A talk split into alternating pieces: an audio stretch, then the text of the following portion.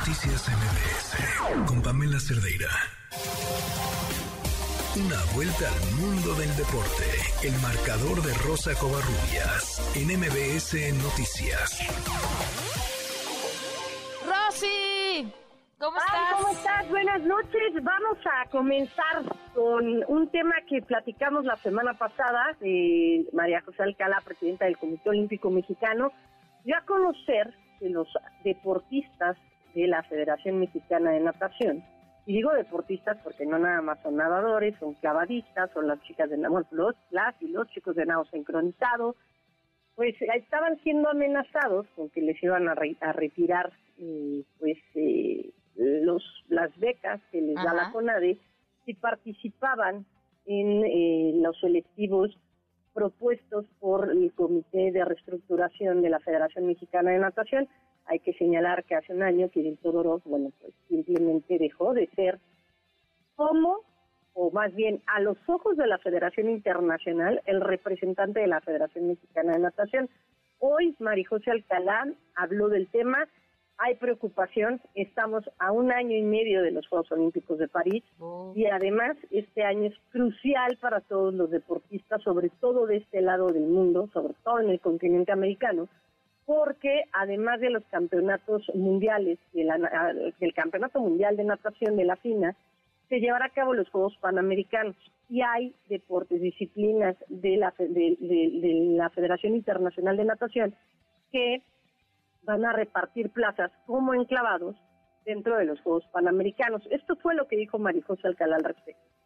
Nosotros ya informamos a la FINA cuál es la situación y también, por supuesto, los representantes de FINA. ¿Que hay preocupación? Sí, sí hay una preocupación real. Yo creo que esto es nada más de voluntades. Nosotros como Comité Olímpico, nuestra preocupación son los atletas, los entrenadores. Que podemos platicar, claro, siempre estaremos abiertos a un diálogo, siempre estaremos dispuestos al tema. Si es un tema político, no es por parte de nosotros. Insisto, hay soluciones en otras federaciones, debe de haber soluciones para esta federación. La Comisión de Estabilización no recibe recursos. Entonces, permítame, permítame. Nosotros vamos a hacer todo lo posible de nuestra parte para que ellos no pierdan sus apoyos que se ganaron por los porque ellos se los ganaron. Esos no se los di porque me caigan bien o porque me caigan mal. Ok. La verdad es que sí, Pam, eh, no les cuesta, digo, eh, a los atletas no les cuestan seis meses, un año, dos años tener los resultados que tienen. Se trata de constancia, se trata de trabajo. Lo hemos platicado, Pam, en otras partes del mundo a los atletas quizá no se les apoya como aquí en México económicamente, pero si el país te da la oportunidad de ser apoyado económicamente para que te puedas preparar, para que puedas estar concentrado, para que puedas estar pues perfilado a las competencias que te van a otorgar plazas para ir a Juegos Olímpicos, pues ahí está el tema, ¿no? ¿Cuál es el cuál es el fondo que Ana Gabriela Guevara apoya a Kirill Todorov y desconoce el comité de reestructuración impuesto por la Federación Internacional de Natación? Ana pero, pero qué manera de aturarse los atletas por parte de Ana Gabriela entonces. Pues sí, y se le olvida, y muchos deportistas te lo dicen, parece que a Ana Guevara se le olvidó ya que ella fue atleta y que vivió situaciones similares. ¿eh? Sí, se le olvida.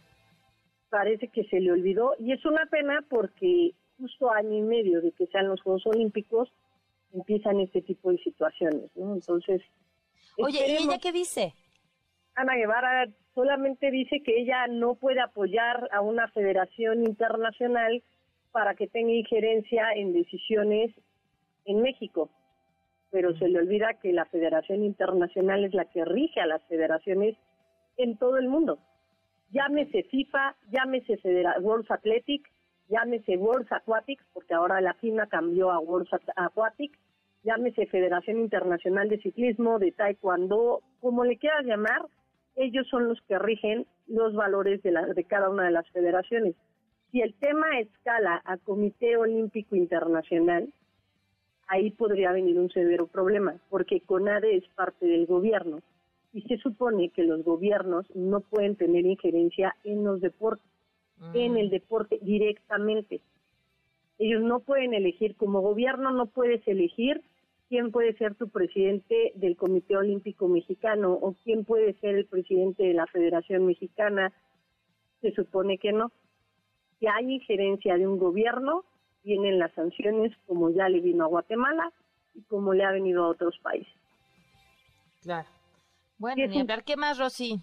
Y siguiendo con temas de acuáticos, el día de hoy Adriana Jiménez anunció su retiro, de ella es clavadista de altura, ella también tuvo un tema ahí con, con la CONADE porque no le querían pagar pues el dinero porque decían que ella era profesional, finalmente se arreglaron y bueno, pues este año eh, Adri Jiménez dice adiós a los clavados de altura, aventarse de 20 metros pues no está nada fácil, ella fue pues medallista mundial y esto fue lo que dijo Adriana Jiménez el día de hoy en su retiro.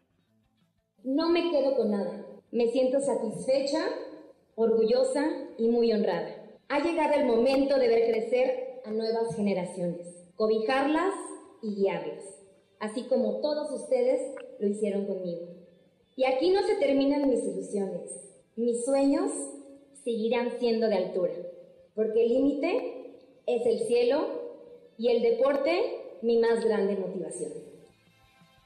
Adriana va a estar como entrenadora de las nuevas generaciones y por cierto ella está dentro del comité de reestructuración de la Federación Mexicana de Natación y bueno pues ella ahora se va a dedicar a pues abrirle paso a varios eh, jóvenes para los clavados de altura. Y por cierto Pam en temas de Federación Mexicana de Fútbol parece ser que, bueno, pues las especulaciones continúan en torno a quienes podrían ocupar primero el cargo de director técnico, que se habla de Miguel Herrera, de Marcelo Bielsa, de Jaime Lozano, de, Almada, el actual director técnico de Pachuca, y entre las de los elegidos que podrían estar como directivos y encabezar el puesto de director deportivo de eh, las elecciones nacionales, se encuentra Rodrigo Ares de Parga, quien tiene experiencia como presidente de Pumas entre 2016 y 2019 y como responsable de Querétaro en dos etapas, un semestre en el 2020 y desde el verano del 2022.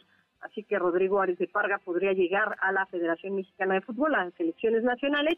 Y solo comentar, Pan, que, eh, bueno, pues Gerardo Martino en una entrevista otorgada a un medio paraguayo, a una estación de radio paraguaya, ya conocer que en México se anteponen los intereses económicos, los intereses comerciales a los intereses deportivos y que por ello es muy complicado venir a dirigir una selección mexicana precisamente porque no hay un desarrollo deportivo o no hay un plan deportivo que se imponga a este tema de los planos comerciales.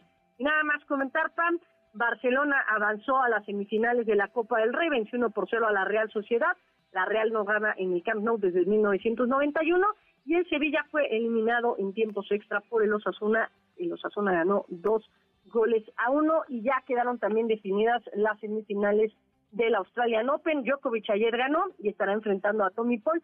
Djokovic busca su décimo título en Australia, es el máximo ganador de títulos en el Australian Open, tiene nueve, y la otra semifinal es entre Hashanot y Estefanos Sisipas, el griego. PAN, la información deportiva. Gracias, Rosy. Muy buenas noches. Bonita noche. Noticias